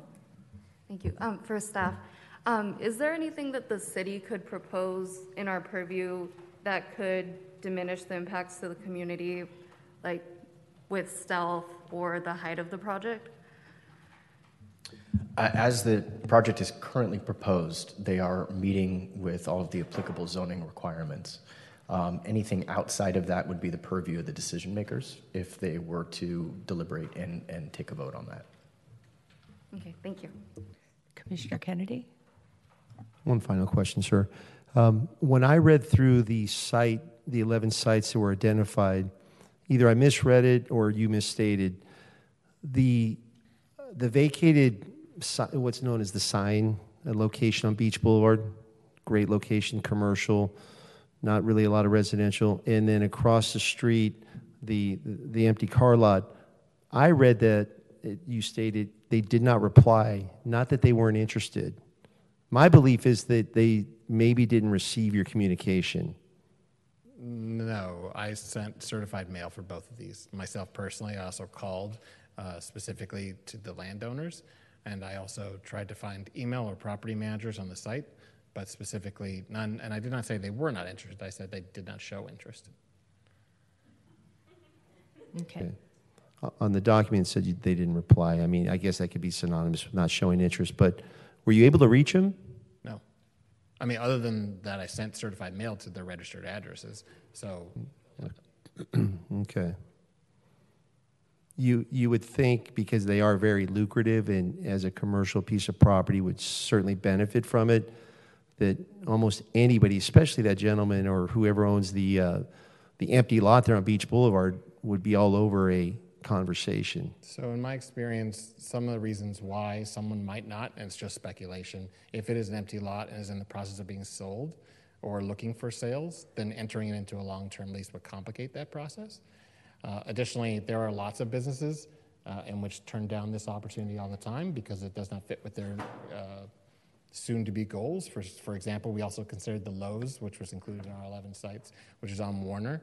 And although they would normally be interested in that project because we would be taking a tiny corner of their parking lot, they had their own project going. And for the foreseeable future, they were not capable of considering it, um, according to their corporate real estate development office. That's understood with a big corporation, but the, uh, you know, the argument of if I was going to sell my property, I wouldn't enter into a long-term lease. I mean, what, what, it, what an owner would do is they would capitalize that revenue, and, and that would actually enhance the value to any potential buyer in the future. Because I would imagine if you had a rectangle, you would locate uh, near the, you know, most likely the back end of the property, which not necessarily would interfere with the development of anything proposed and having a long-term uh, lease with a credit tenant like AT&T, which is mailbox money, would be certainly beneficial to most people, in my personal opinion. I owned a piece of commercial property years ago, a mini storage that came with a cell tower, and we looked at that like it was a boon uh, because that, that check was there every month. In most cases, it would be, but I specifically know two examples of other projects in different cities where it fell through because specifically the owner was in the process of either escrow or looking for buyers and was told uh, by their real estate agents that they should not consider it at that time because it would complicate the process. So I'm, I'm not saying it automatically does, I'm just saying it could be factored in. Again, uh, as I noted, it was speculation. Uh, they never responded to my uh, letters. Okay. Thank you. Commissioner Rodriguez. Yeah, one last question. How do you negotiate the price that you give the landlord um, or the owner of the property. For example, in your uh, presentation or your documents, you said that some property owners weren't interested. Maybe the price wasn't right. Do you offer them additional funds, or, or do you not offer, or how does that work? Uh, like the negotiation. yeah, negotiation. I mean, yes, I oftentimes will offer uh, additional funds specifically depending on you know whether or not AT&T would approve of the additional funds based on the economics of each project. But in many of these cases, we it varies. Um, it depends on the land value. It depends on where it is. It's it's not a uniform thing. Uh, mm-hmm. e- each lease is completely different. Okay, thank you. Okay, my turn. Finally. okay, um, I would like to ask um, Mr. Strauss to please come up to the podium now, and you can stay can stay. Mr. Strauss, before I ask you the question, I just want to clarify a couple of things that I had regarding AT&T. Okay, um, regarding the pictures and all that stuff, I personally wish that you would have done two different things for me to visualize this uh, project. Number one, I would have liked to have seen um, a real cell phone tower that was at that height of another property similar. That's, That's like to accomplish. Yeah, um, because it's a simulation, and um, I don't I don't know about the angles and all that stuff, but um, I wish that would have been done so I could see a real photo of what it really looks like instead of a mock-up. Just to be clear, we don't usually do that specifically. I, I have no problem with doing it. We can Yeah. provide photos of other sites but specifically because it wouldn't involve the property in question. I know, but but it, it, it it's it's like you're telling me here's what the mock-up would look uh, like, but not the real thing. I would like to have seen a real thing. Oh, I understand, and we Yeah. can provide that. No Yeah. problem. I just Mhm. uh, it would be typical to, Yeah. to use the mock-up. It's just a recommendation. I'm just saying we have for no me. problem with that yeah. whatsoever. Mhm. Absolutely. Um, and then to go on to uh, Mr. Strauss. Okay, you're on. Um, if you can go ahead and uh, answer the questions on the NEPA. Sorry, Madam Chair, you said answer. The stuff about the CEQA, the NEPA, all yes. that. Thank you. You're welcome. So, AT&T is very sophisticated, naturally, and, and ought to be. And um, I included as Exhibit D in my letter of uh, June 12th uh, copies of communications with Mr. Silverman and with the attorneys for AT&T regarding NEPA. And um, I'll point out that Mr. Silverman stated that, quote, to my knowledge, AT&T's project is categorically exempt under NEPA because it satisfies the FCC rule under 47 CFR 1.1306 and 1.1307. Now, that's a lot of uh, numbers there, but what that means is that there was, my understanding, there was not, and we can discuss it here today, there's not an intention to do an environmental assessment. So, like the city attorney quite sort of technically pointed out, when, for instance, with CEQA, when you do CEQA, an exemption is also doing CEQA. The same is true for NEPA. If you decide NEPA doesn't apply, that is doing NEPA. That is compliance with NEPA. However, um, in an interest of having um, a fair and full conversation, I contacted um, AT&T and AT&T's counsel to notify them of the issues regarding the Cooper's Hawk and to uh, communicate with them prior to submitting a complaint. Attached to my letter isn't a complaint uh, arguing that something more than what apparently was, was uh, intended and more than uh, this biological assessment is required under the regulations of the FCC, and that is an environmental assessment. If uh, AT&T does not conduct an environmental assessment, and the FCC, in response to the complaints that I filed on behalf of a different resident than Ms. Price, uh, determines an EA is required, that is a violation of the FCC regulations. That is not compliance with NEPA. That is not the appropriate process. Um, now, we may hear today that an EA is being prepared. However, I've not received any communication to that effect, we've not heard that until now. So that is sort of my quibble regarding whether NEPA compliance has occurred or not. The problem with moving forward without having determined whether the FCC will determine an EA is required is that the facility is designed in a specific way today with certain RF emission parameters, with certain trees in a certain proximity. And perhaps this location will have impacts that would be inimical to that design. So um, it seems problematic to move forward on an assumption that it will just be cleaned up on the back end. Um, now, regarding the question of uh, how tall this, this tower can, can, can go, and I heard a question from uh, Commissioner uh, Kennedy, I, I, don't agree with the notion that simply all go through the permitting process. Um, it, and that basically sort of we can sort this out when it arrives. I do concur that um, AT&T could not simply build higher during the, the building process. However, and I'll just read you from federal law because it's sort of what's controlling us today, and that's 47 U.S. Code 145, uh, which was referenced um, by Mr. Silverman, and that states, quote, a state or local government may not deny and shall approve any eligible facility request for modification of an existing wireless tower base station that does not substantially change the physical dimensions of such tower or base station. That's to say, and I'm not quoting now, may, sorry, not deny and shall approve. That means that if an applicant, AT&T or Verizon or T-Mobile or whoever, shows up and says, we want to um, do something that does not substantially change, and the FCC regulations say substantially change is 20 feet more, more, sorry, more than 20 feet. If they say we want 20 feet, you don't have any control over that. So that can happen at, at any point in the future. And that's not something that anyone can say whether will happen or not. I, I understand there's a com- uh, comment from a commissioner that it seems that if there's a significant gap here, well, maybe others want to show up too.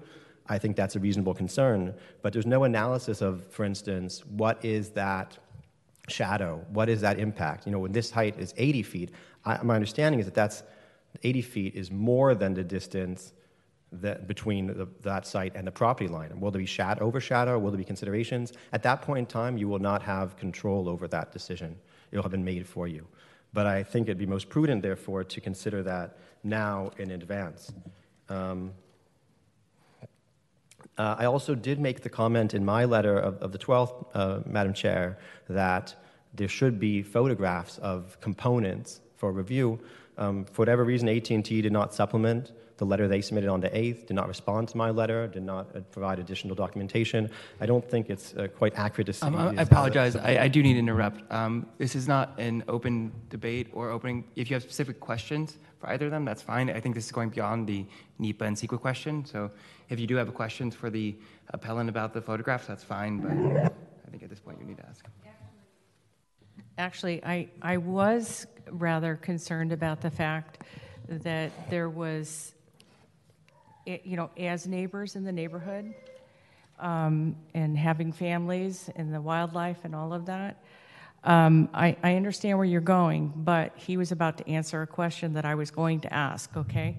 And that had to do with the fact that this structure could be modified, at, at least that's my understanding. And correct me, Mr. Silverman, if I'm wrong, that it could be modified once it's approved.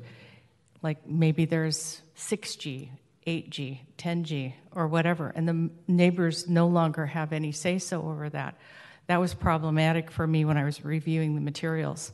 So um, anyway, so that that's my comment. So, and I yes, will correct, the neighbors still would have a say. How would they have a say? This is still a permitting process. Mr. Strauss is stating that it just is proposed and then is granted, but that's not true. Specifically, there are specific guidelines under which uh, an expansion by that, that law would requires, and uh, specifically, as long as it was within those requirements, uh, then the federal law would preempt. Okay. But again, that's a hypothetical. This is No, I'm- just to be clear, AT&T has no intention, and I've seen no notation about expanding. What AT&T's goal here is to establish this site. I understand.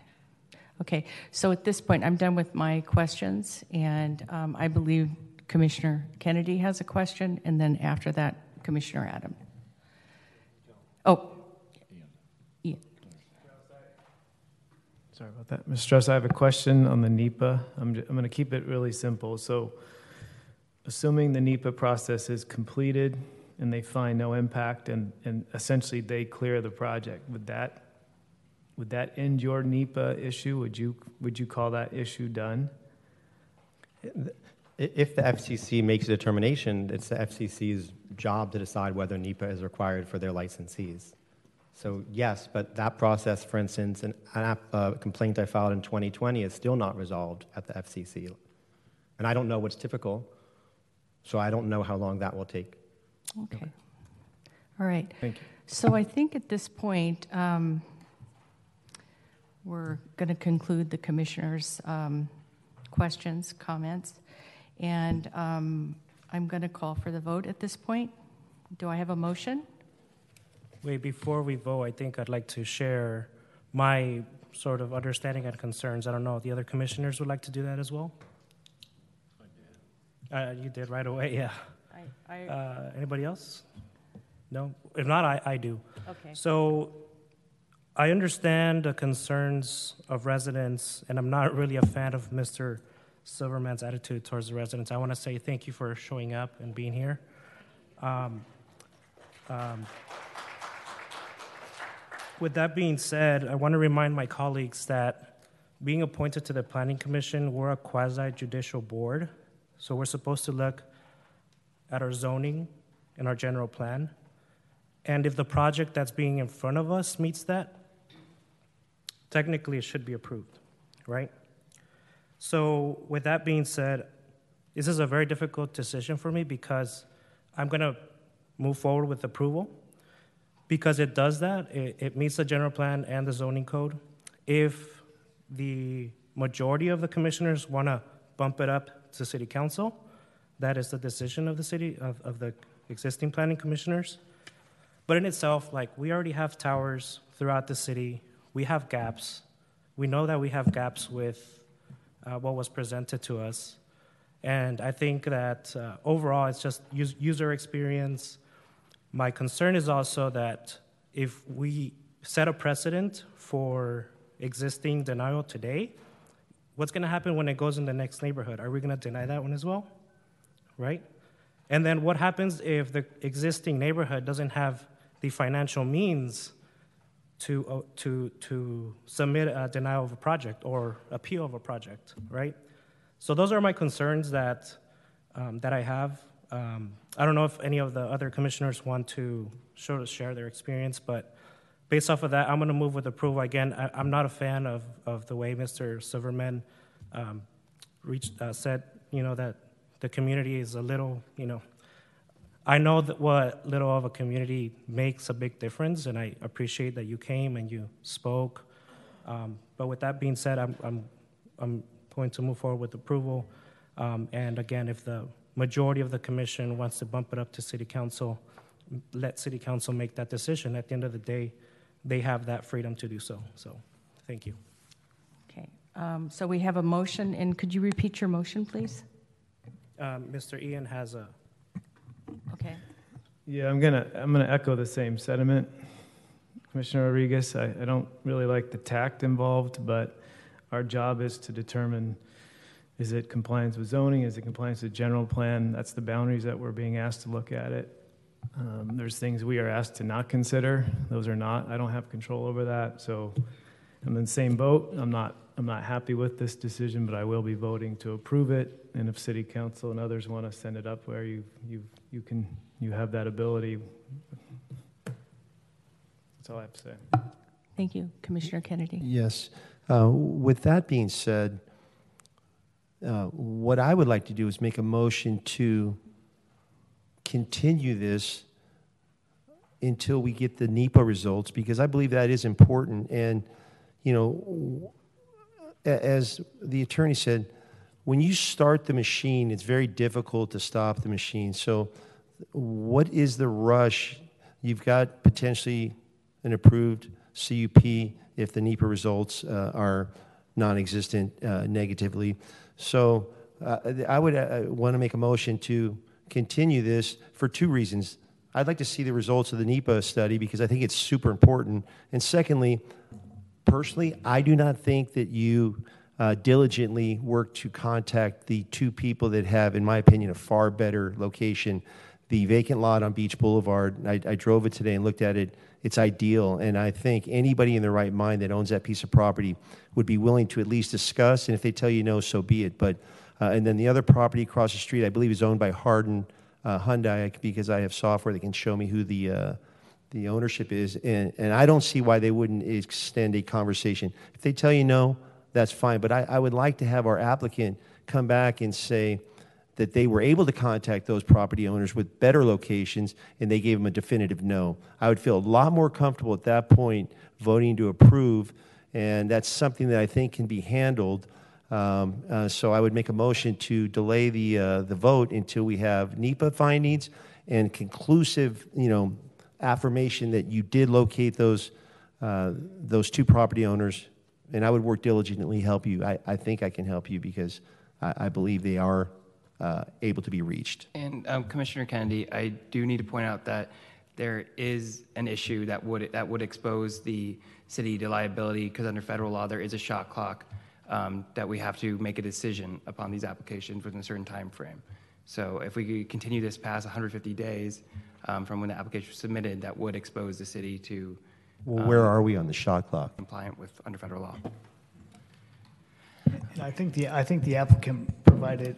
It was like July 22nd or something like that, And you're not, correct? and I'm pretty sure he would not get through the NEPA process in time. So um, without some sort of stipulation or agreement from the applicant, we wouldn't be able to, to, to move, move on with the shot clock. The other piece, though, as far as contacting the owners, I mean, that's, if there's a motion and a second on that, I think that. Then let me withdraw that. I I would make a motion that we get uh, a definitive um, effort to contact the two property owners that, in my opinion, have far better uh, utilization opportunity for AT&T. It's not that I'm against the tower. Uh, I I think an optimal commercial site with limited residential exposure is a far better site. And personally, I believe uh, one of the property owners is local because he has an Huntington Beach address. Maybe we can door knock him, or you can, because I can assure you, whether he says yes or no, he's reachable. So I would like to make a motion that we delay the, uh, the final vote until we at least have an affirmation that the two sites on Beach Boulevard have been affirmed as a negative or a, a positive. And I guess we can't wait for the NEPA results. But it is conclusive that the, if the NEPA results are, uh, show finding that the project ends. Is that, is, is that factual? If they don't receive NEPA clearance, uh, they won't get their FCC license, and therefore we wouldn't issue a building permit. Okay. So obviously, without the shot clock, there has to be some level of um, urgency to get those findings for AT&T's sake.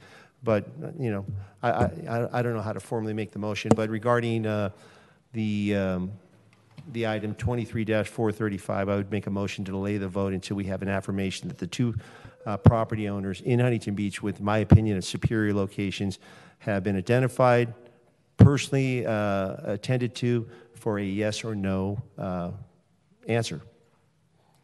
Okay, um, at this point, uh, Commissioner Costa Can we put Galvan? a time frame on that?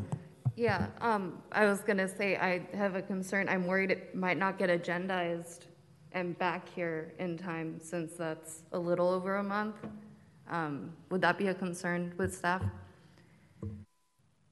You can add a time frame. I mean, there certainly would be logistical constraints. We have noticing, well, it would be continued to a date. I was just thinking about- We, we, we would- most likely need to renotice, so we would need everything resolved at least 10 days in advance of the hearing, uh, or more importantly, the shot clock date. Um, There could be other challenges, but there, there's a limited window. I would say probably within the next two weeks, it would have to be resolved and the information provided to the city so we could prepare for a hearing and comply with all the noticing requirements to come back before the shot clock expired. And, and, I, and if I could just add, I think we're gonna, another component would be if the applicant is unable to reach those property owners, they're, for whatever reason, they're, I mean, he tried once, if they're gone, you know, if they're out of the state, if, whatever reason, two weeks goes by and he can't reach them, then what happens? Okay, um, Commissioner Twining? Yes, thank you. Um, I, I, I- respect what uh, uh, Commissioners uh, uh, Rodriguez and, uh, and uh, Commissioner Adam has said. Um, But there, it is a legitimate reason. You know, I read all this, I, you know, the- my first read-through of everything here, I, I, I said to myself, well, what's it coming before us for? Because there's nothing we can do. Look at all the, look at all the federal laws. And as I read it more and more and more, I said, well, there is, there is three things that, that, I, that I consider uh, uh, uh, legitimate reasons to, to uphold the, um, the, uh, uh, the, the, the, you know, the rejection or the, uh, re, you know, basically reject the project. And, you know, I'll repeat them. I mean, and I think these are legitimate reasons. Well, I'm going to change it. The neighborhood doesn't want it. Basically, the neighborhood doesn't want it. These, I, I, I like, I like connectivity. I'm on the internet all the time, but it's working now. Uh, nobody, not to my knowledge, nobody's complained. I said I got th- over 30 letters in, you know, against the, the, the project. I got zero that were supporting the project. I mean, in my mind, and I, and I totally understand what you, what you said, Oscar, it, it, yeah, I just, you know, I know that, that, uh, you know, our hands are tied here a little bit, but uh, I, I'm, I'm concerned about kicking the ball, you know, kicking the can down the road here and coming back and having this, you know, okay, let's say NEPA comes out great, and the two owners on, you know, the two property owners on Beach say, no, no, I don't, I don't want to do it. We're going to be back here arguing this thing again in a month. So my, my objection to the, to the, uh, the project stands. So, thank you. Okay, so um, at this point, we have one, two motions on the floor, and I believe uh, Mr. or Commissioner Adams seconded it. Is that what is that what you did, Mr. Adams? We, we haven't made any motions yet. He did. No, I didn't. Oh, you didn't, Okay. All right. Just So, is there a motion? So I'd like, I would like to make a motion as I, as agendized, but I know there was a, se- another motion that um, I think Kennedy wanted to um, say. It's two different motions. Okay, well, I'll move forward with my motion. I'd like to make a motion to approve agenda item 23-435, appeal of the zoning administrator's approval of conditional use permit number 23-006, Huntington Beach Community Church Wireless Co- Communication Facility. Is there a second? I'll second. I have a substitute motion. I would like to make a motion to not approve staff's recommendation due to the aesthetics, um, the visual disturbance, and um, do I have a second? Point of order, do we have to make a vote on the first motion first? and then- I'm over, I'm doing yours. No. May I, legal? Uh, Yeah, we can vote on the substitute motion first, and then um, if the Yeah, it substitute goes motion back to you. fails to Perfect. pass, we would go back, yeah. Okay, now I have to do the, uh, Um, Can we confirm if there's a second on the substitute motion? I second that. Okay, so Commissioner Twining, second my suc- substitute motion, and um, I will call for the vote.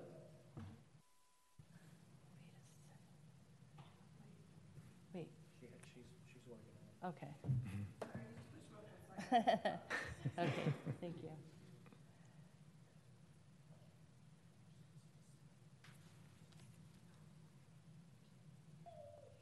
Okay. So we're voting on the substitute motion at this point. To deny, yes.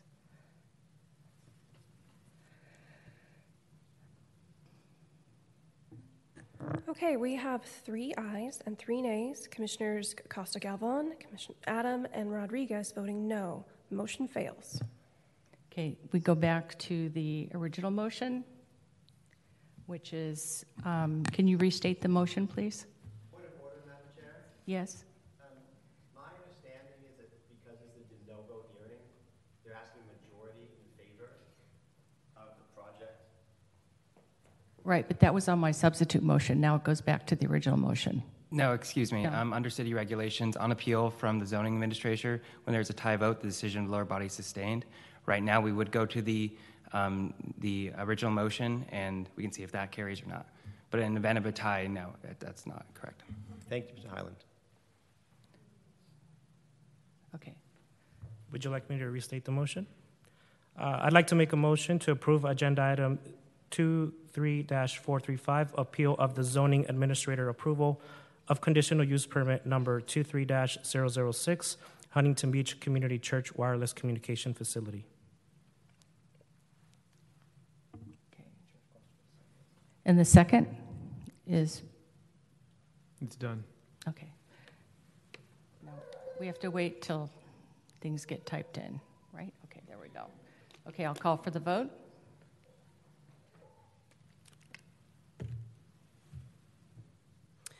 We have three ayes and three nays. Um, Chair Pellman, Commis- Vice Chair Twining, and Commissioner Kennedy voting nay, and Commissioner Wood is absent.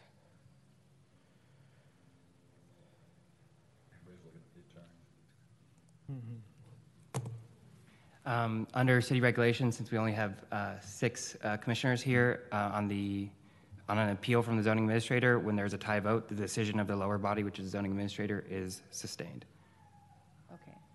Okay. So what happens at this point? Um, at this point, the decision of the zoning administrator is sustained, and if they want, we the um, appellant uh, can appeal it to the city council. Okay. And um, Chair Pellman, can I just read the appeal language uh, into the record, Sure. just to make the public aware? The decision of the Planning Commission is appealable to the City Council within 10 calendar days. An appeal must include reasons for such appeal, any required fee, and shall be filed with the City of Huntington Beach City Clerk's Office within 10 uh, days appeal period. Thank you. Um, And then the last motion, do I even, the last motion that was made by Commissioner Kennedy? I know, but I have to address it. Um, I believe it's already been acted on. Yeah. Okay. All right, so at this point, um, you guys, everybody knows what has to happen. At this point, if uh, the neighbors, the homeowners wish to appeal it, they may. Otherwise, the zoning um, recommendation is, um, is approved, right? Is that correct? Is that how you would state it? Yes. Okay. All right, so at this point, um, we're going on to the consent calendar. And next, we have the minutes on the consent calendar this evening. Are there any edits or comments to the minutes?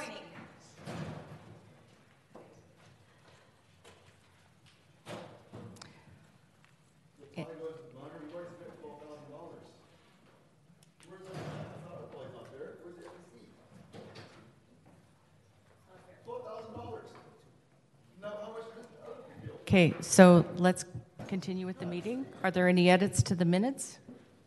Hearing no uh, edits to the Planning Commission meeting minutes of April 25th, 2023, I would like to ask for if there's a motion to approve. I'd like to make a motion to approve uh, agenda item 23-471, approve Planning Commission minutes dated April 25th, 2023. Okay, I need a second. Oh, you did, okay. Um, Okay, and I will call for the vote. Do you need a minute, Mr. Coit? Okay, you're ready. Okay, all those in favor? Oh, I just want to double check this staff. I need to abstain from this one. Is that right? I was absent. Yeah. Okay. Okay, Okay. we have five ayes. Commissioner Wood is absent. Commissioner Acosta Galvan is abstaining. Motion carries. Thank you. Um, At this point, we have non-public hearing items. We have none. So uh, next on the agenda are planning items, and I would like to ask staff to please give a report. Yeah, I just wanted to give the commission an indication that we do have two projects tentatively um, scheduled for the next hearing on the 27th. Uh, We're working to confirm the availability of some of their consultants, so it is tentative at this time, but we do plan to have another meeting. So I just wanted to make you aware, schedule-wise, the second meeting of the month we're planning on having. And we are working on a number of long-range planning projects um, related to updating some codes and some direction we've received from council on various items. And I expect they will be, be coming before you guys over this summer. So just to make you aware. Can you tip us off on what's in two weeks? Uh, It's not on the agenda, so I'd rather not get into the details of, of the project, so. Okay. I've just been getting uh, some emails, so anyway. So Matt, on the, on the long-range stuff, is it L, like LCP stuff? Is it general plan stuff? Was it internal? We have a broad um, zoning code update. We are working on uh, a zoning map, general plan map, uh, consistency update project. Um, And then there are a few H items we've received from council that we're working on as well. Okay, thank you. Thank you, Mr. Snyder. Thank you. Before we close for the evening, planning commissioners, do you have any comments to provide? And we'll start with Commissioner Costa Galvan. Uh, no comments. Okay. Commissioner Rodriguez. No comments, thank you. Um, I have no comments. I just want to say that was our that was our first split vote in six months, and I want to say it was it was a good debate. So thanks for being so respectful. Thanks for being so respectful. That was great.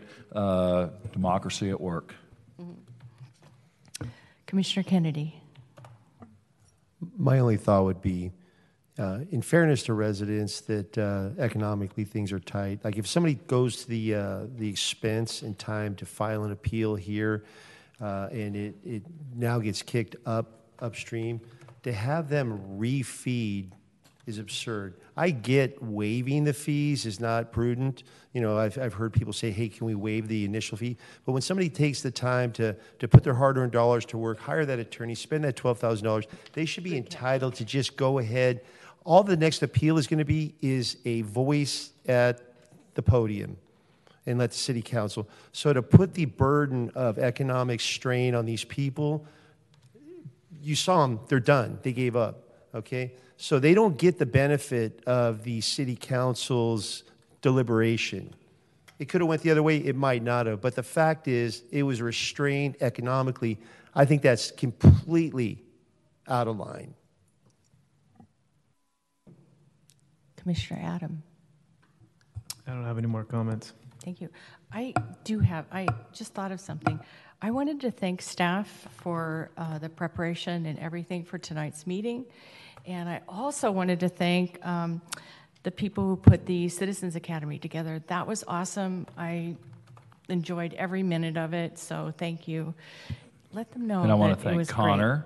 Good first meeting. You were doing so well that uh, uh, Mike Vigliotti left because he saw how great you were doing. And uh, congratulations, and I look forward to working with you. Thank you so much. I look forward to working with all of you as well. Yeah, you jumped right in there. Thank you Had so to, much. Mike, right away, so. okay, and at this point, my job is to um, to say this is the last item on the agenda, and we are hereby adjourned. And I'm going to gavel it to the next Planning Commission meeting on Tuesday, May 9th, 2023. Sorry, just to be clear, that was a typo, and that's my Uh-oh. fault. Uh, June 27th, 2023. Tuesday, June 27th. Yeah. Carry over from my I last. didn't, I didn't catch that. Sorry. Oh, June sorry about that. 27th. That's okay. June 27th, corrected.